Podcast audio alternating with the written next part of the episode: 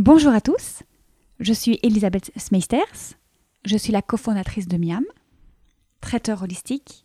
Nous accompagnons les entreprises vers une alimentation saine et durable. Alors si notre slogan est « Le bonheur passe par une bonne alimentation », ce que je crois infiniment juste, l'alimentation n'est pas le seul vecteur de la joie. Bienvenue sur État de Flow, des conversations inspirantes pour trouver notre état de flow.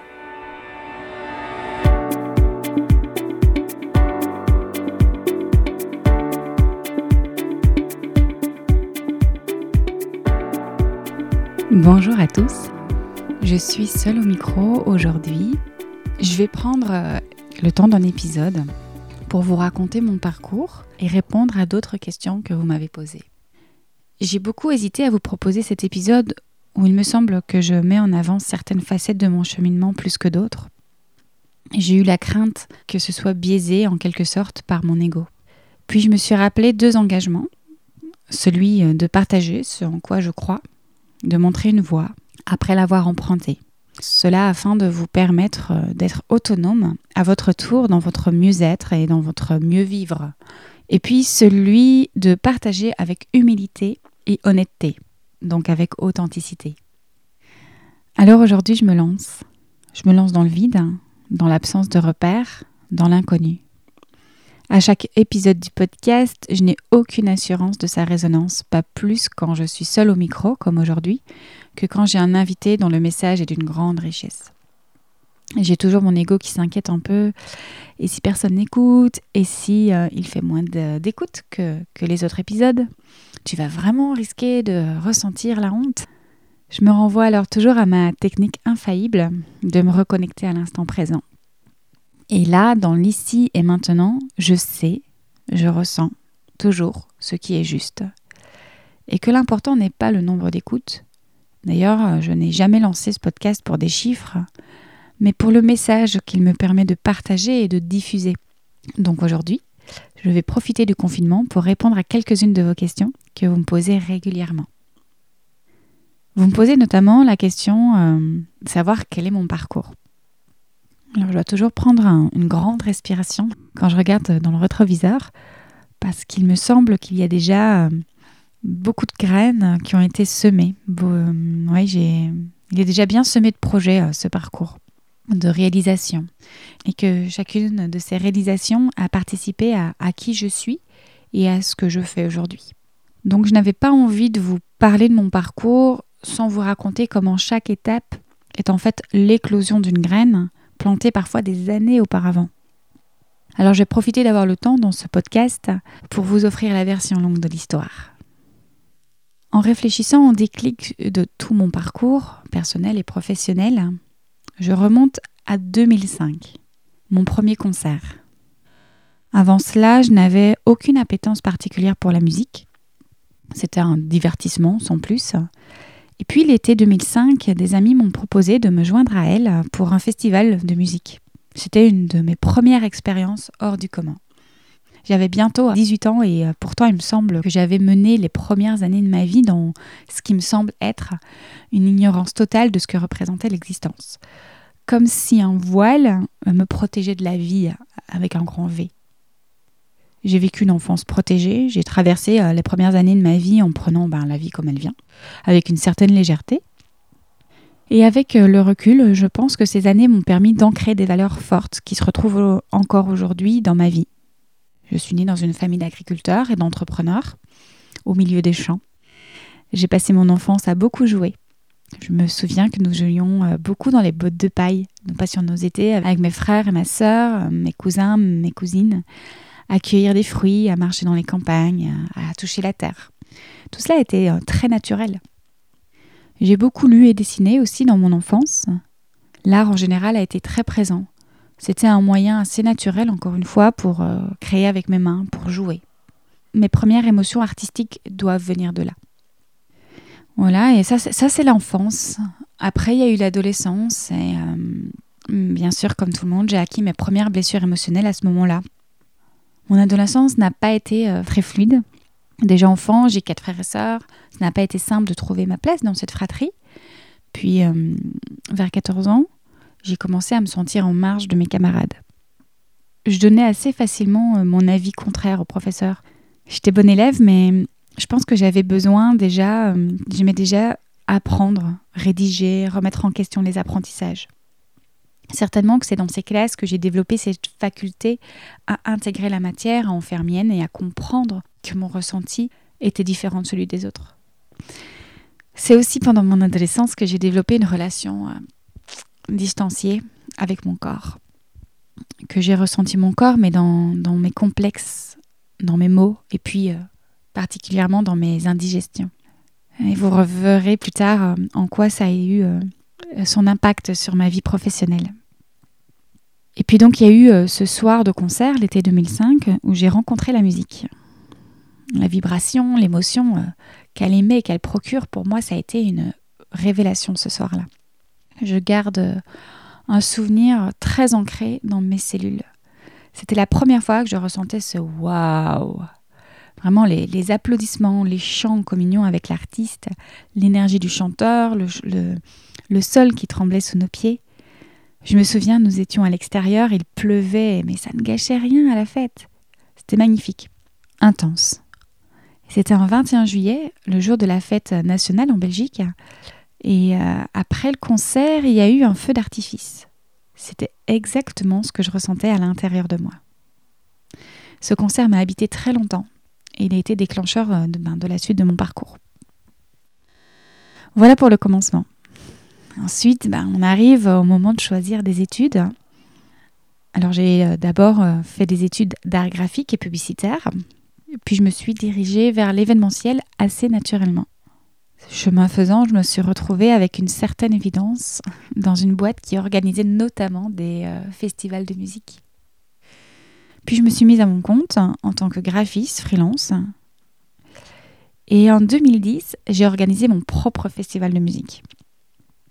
Ça devait être à peu près le même moment où j'ai lancé un webzine musical pour partager mes découvertes et coups de cœur musicaux. J'ai commencé à interviewer des chanteurs, à écrire des chroniques d'albums, de concerts. Vraiment, j'ai adoré cela. C'était pour moi l'occasion rêvée de pouvoir aller à la rencontre de personnes que j'admire et non j'admire le travail. Ce webzine m'a offert beaucoup de bonheur, vraiment, tant dans les rencontres donc avec les artistes, avec les gens du métier, les nombreux concerts auxquels je me rendais. Et évidemment, pour mon plaisir. Enfin, pour moi, ça a été... une joie intense. Son nom d'ailleurs n'est pas anodin puisque je l'avais nommé We Are Emotions. Nous sommes des émotions.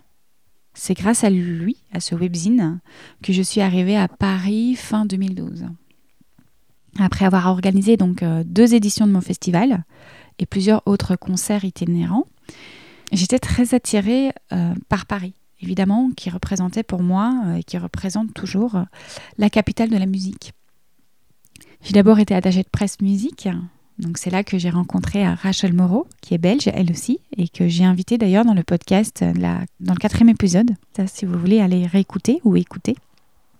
Et puis, fin 2013, un artiste que j'avais programmé sur un de mes festivals en Belgique m'a appelée pour travailler avec lui sur la préparation et la sortie de son 3e album. Il vivait à Paris, moi aussi, les agendas ont matché, et je me suis retrouvée à travailler avec lui pendant presque 2 ans. Alors pour la personne que j'étais à ce moment, c'était presque le Graal. J'ai eu l'occasion de faire le tour d'un métier qui me faisait rêver. Et j'en suis extrêmement reconnaissante. Ça a été une partie magique de ma vie pour laquelle je suis remplie de gratitude. Je pense que je n'ai jamais autant fait l'expérience de la loi de l'attraction qu'à ce moment-là. Au moment où...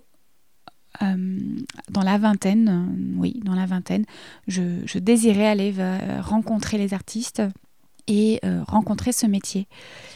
Et il y a eu énormément d'opportunités pour moi de le faire.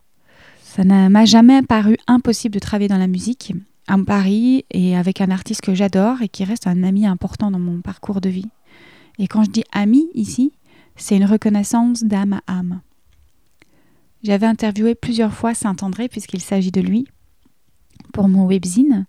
Et puis, nous avions eu l'occasion de beaucoup échanger quand je l'ai invité sur mon festival.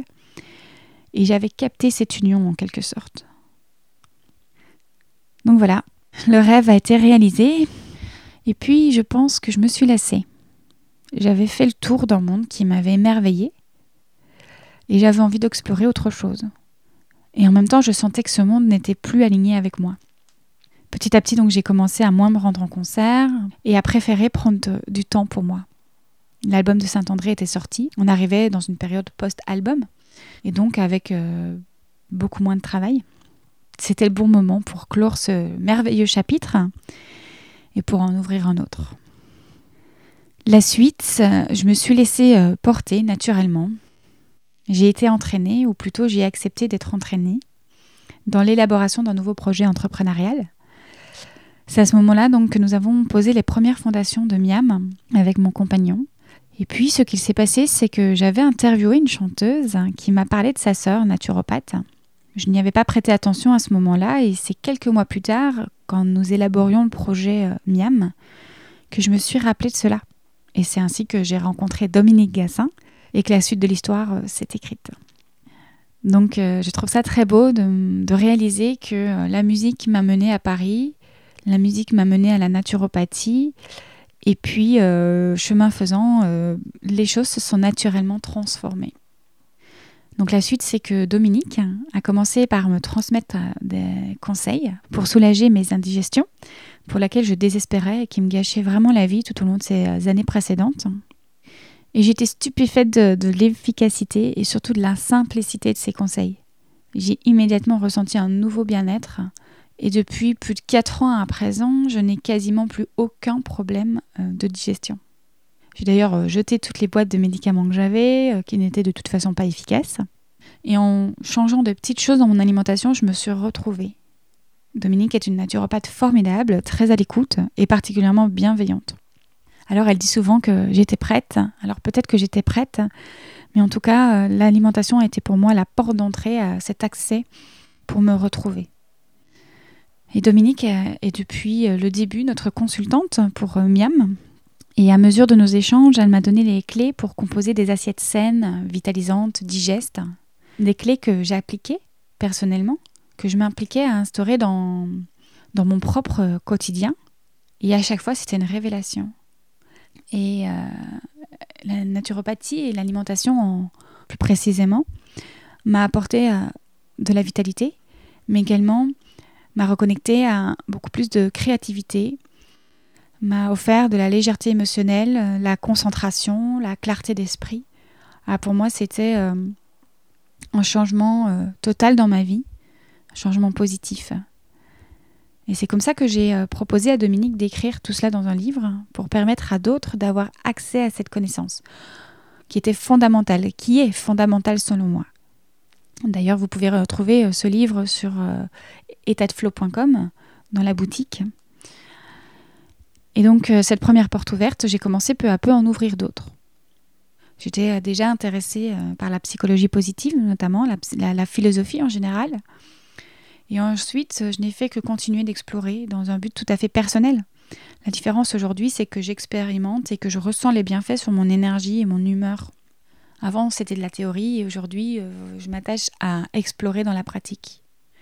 Donc, on lance Miam avec mon compagnon, un service traiteur basé sur les préceptes de la naturopathie, avec un côté événementiel évidemment, artistique et émotionnel puisque c'est mon chemin. Créer et offrir des émotions, une belle table, de bons produits, c'est ce qui m'anime avec Miam. Mais bon, il semble que je sois multipotentielle, et en tout cas pas du tout faite pour explorer une seule voie, une seule option. Et donc chemin faisant, je rencontre le Yin Yoga avec Leila et Chiab, que j'ai invité également pour le 3e épisode de ce podcast. N'hésitez pas à aller écouter. Et là, je réponds simplement à un appel. C'est vraiment la sensation que j'ai. Je réponds à un appel du cœur. À ce moment-là, je ne sais pas encore trop bien ce qui se joue. Je ne suis pas forcément adepte du yoga. D'ailleurs, je le pratique très très peu. J'ai déjà pratiqué un peu avec Leila le Yin Yoga. Et donc, je lui parle de cet appel de me former. Et quelques jours après, la vie m'offre un beau cadeau. On est tout début juillet 2018 et Leila m'envoie un lien vers une formation qui commence quelques mois plus tard. Il y a comme une urgence parce que je me suis inscrite très rapidement, sans trop me poser de questions.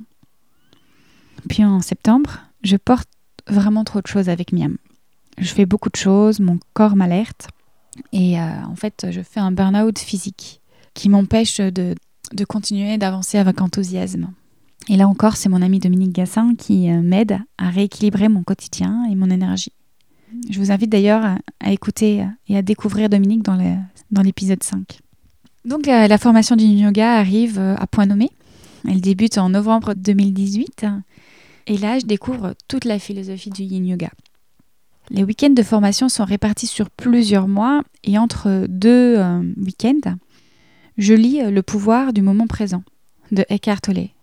Une synchronicité totale avec la formation puisque la philosophie du yin yoga est une philosophie de l'instant présent. À ce moment-là, pour moi, c'est une nouvelle révélation et vraiment une révolution. Pourtant, à ce moment-là, je suis encore perdue parce qu'avec Miam, donc le service traiteur, je suis dans le yang, je suis dans l'action tout le temps. Dans le speed, dans l'organisation. Et maintenant, je découvre le yin, la douceur, la lenteur. À ce moment-là, je ne sais pas du tout comment je vais trouver l'équilibre entre le yin et le yang dans ma vie, comment je vais pouvoir appliquer cela et trouver cet équilibre. Et c'est à nouveau entre deux nouveaux week-ends de formation que je trouve des indices dans mon expérience en fait. Comme je le disais, la théorie ne vaut que si on l'applique. Et cette formation, je l'ai donc faite pour moi, pour me nourrir, pour nourrir ma curiosité, pour comprendre les bienfaits de chaque posture et apprendre. Oui, je suis quelqu'un qui a besoin de comprendre pourquoi on fait une posture et à quoi elle bénéficie au corps, au mental. Et comme j'aime apprendre, voilà. Sauf que la philosophie du yin yoga vient me percuter et je tombe amoureuse de cette sagesse. Cela va répondre à une autre de vos questions, qui est de savoir pourquoi le yin yoga et pas un autre. Eh bien tout simplement parce que dans le yin yoga, il n'y a pas de performance. Entre guillemets, il y a juste l'exploration et la reconnaissance de ce que l'on est. Le yin yoga nous apprend que être passe avant faire. Et dans le relâchement profond du corps, on trouve un trésor qui est soi. Le silence intérieur nous permet la reconnexion à notre essence. J'avais déjà expérimenté cela avec la méditation que je pratique régulièrement. Et avec le yin yoga, ça a été un niveau supérieur.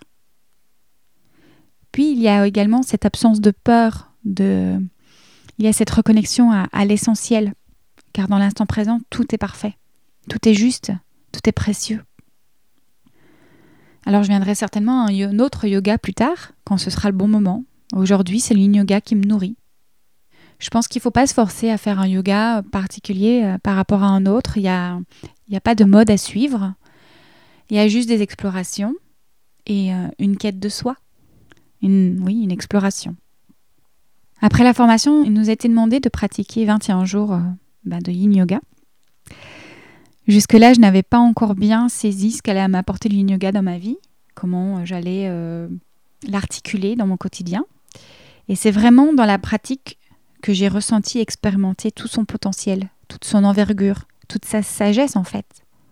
Et très vite finalement, j'ai eu envie et besoin de partager cela. Encore une fois, cela avait changé ma vie. Et tout ce qui change ma vie, je me sens l'appel de le rendre accessible à d'autres, à poursuivre la transmission. C'est comme cela que j'ai commencé à enseigner l'été dernier. Puis j'ai suivi le fil que me tendaient mes élèves en fait. Je n'ai jamais rien forcé à ce niveau-là. C'était aussi une manière pour moi de sortir de mon quotidien de traiteur. Et puis voilà, ce printemps 2020, avec le confinement, mes élèves m'ont demandé de pouvoir pratiquer à distance. C'est comme cela que j'ai mis en place très rapidement finalement les cours en ligne que je donne en live via Zoom. Avant, je donnais un cours par semaine à Yellow, dans le 6e arrondissement de Paris. Et aujourd'hui, je donne plusieurs cours par semaine sur Internet. Alors évidemment, ça confirme ma voix. Encore une fois, je suis vraiment pleine de gratitude pour tous ces moments qui me sont permis de vivre, d'explorer, de partager. C'est ça qui m'intéresse au fond.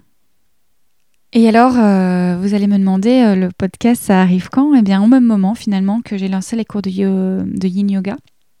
J'ai aussi lancé le podcast il y a tout juste un an. Je pense qu'il n'y a pas de hasard. Comme la formation de yin yoga, j'ai répondu à un appel Alors oui, j'avais déjà lancé, rappelez-vous, un webzine musical dans mon autre vie.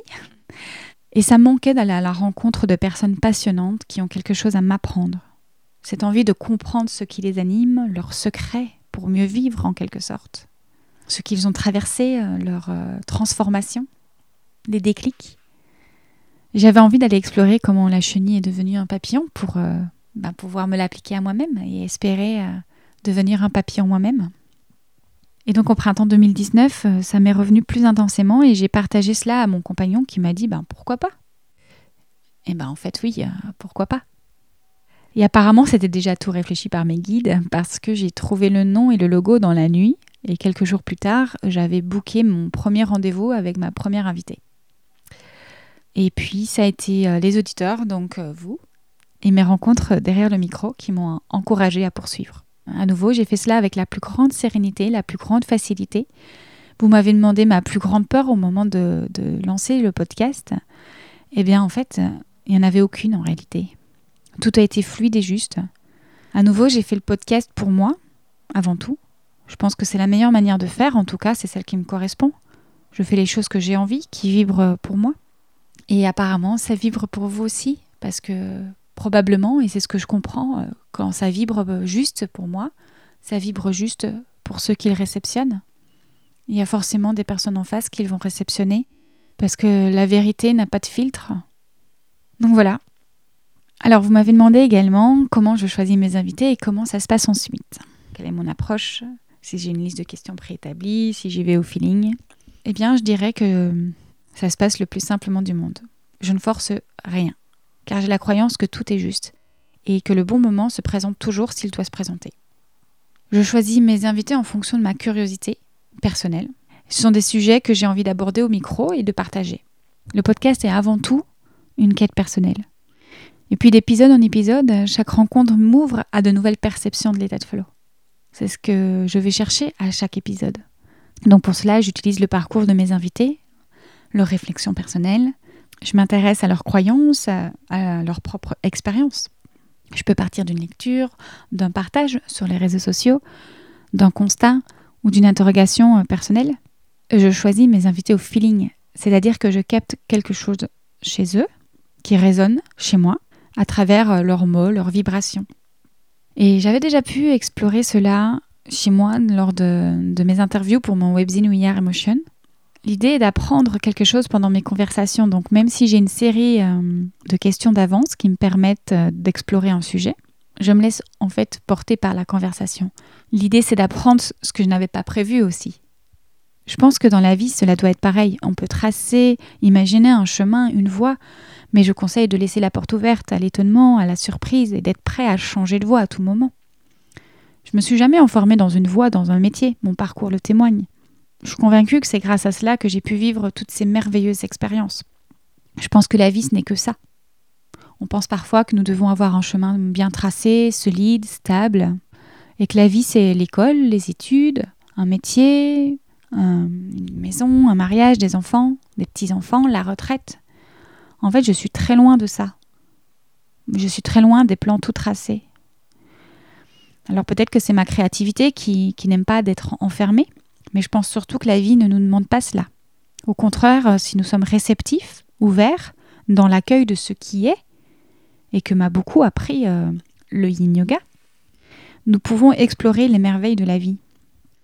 Pour moi, la vie, c'est une évolution constante de notre être. Je vous réfère d'ailleurs au dernier épisode du podcast avec Marjorie Lombard. La vie, c'est un terrain de jeu, d'exploration, exploration de soi. Donc évidemment, en allant à la rencontre de mes invités, j'avais déjà ma petite idée de ce qu'était l'état de flow. Mais chaque invité me surprend à ajouter une vision différente. Et c'est justement après l'épisode de Marjorie Lombard que j'ai pu poser vraiment l'essence de l'état de flow. Et pourtant, ça n'annonce pas l'aboutissement de ma quête. Je ne dis pas que c'est définitif. Ce qui m'intéresse depuis le départ, c'est de comprendre ce qui peut me permettre d'être sereine au quotidien. Et c'est une quête profonde. Et probablement que la recherche de l'état de flow sera un travail de toute une vie, j'en conviens. Mais aujourd'hui, si je devais donner ma définition, ou en tout cas mon point de vue sur l'état de flow, je dirais que l'état de flow, c'est l'eau qui coule dans la fluidité d'une rivière. Une rivière qui a besoin d'être nettoyée régulièrement, quotidiennement, chaque instant, pour ne pas bloquer le courant, l'énergie, les émotions, les pensées, et pour remettre les déchets en circulation. Rendre l'eau de notre rivière claire et lumineuse, afin, je l'imagine, d'atteindre l'éveil. C'est là qu'interviennent les multiples outils à notre disposition pour nettoyer notre rivière et conserver une hygiène de vie saine et favorable à notre conscience. Conscience que nous sommes le flot, que nous sommes la vie, comme le dit Sophie Amiac-Moret dans le 13e épisode du podcast. Conscience que le flot circule en nous et autour de nous. On arrive tout doucement à la fin de ce parcours. Donc, vous me demandez demain la suite. Eh bien, demain, je ne sais pas. J'accueille les opportunités, les synchronicités. Je m'ouvre à la vie avec confiance que tout est juste. Ma quête sera toujours avant tout personnelle, mon besoin profond et mon alignement avec mon être. Et puisque je trouverai dans cette recherche et exploration, cette expérimentation personnelle, je sais que j'aurai toujours besoin de le transmettre, de le diffuser. Il y a deux mots qui me viennent à nouveau, c'est authenticité et générosité. Je peux m'aligner seulement si je suis authentique. Et la générosité me permet de transmettre. Je ne fais pas trop de plans. Oui, je pose des intentions, mais des intentions plutôt de ressenti. Des intentions d'être plutôt que de faire. Alors voilà, mon parcours, ma quête de l'état de flow continue. Si vous souhaitez en suivre davantage, je vous invite à vous inscrire à la newsletter où j'envoie régulièrement des messages, des partages par email. Et pourquoi pas faire le bilan ensemble l'année prochaine? Voir ce qui s'est dessiné sur ce parcours. J'ai vraiment l'intention d'avoir ce cœur ouvert. Ouvert aux opportunités, ouvert à la vie, ouvert au flot.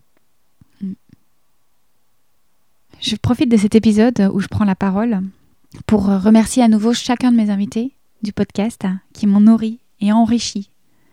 Et puis vous qui écoutez, qui partagez, qui diffusez le podcast. Merci pour vos retours, pour vos partages, vos vibrations, vos cœurs ouverts. Je vous donne rendez-vous sur Instagram, @flow_podcast, dans mes messages par email, et puis pour les méditations et les cours de Yin Yoga. Merci pour votre reliance. Je vous souhaite une très belle journée et un très bon cheminement.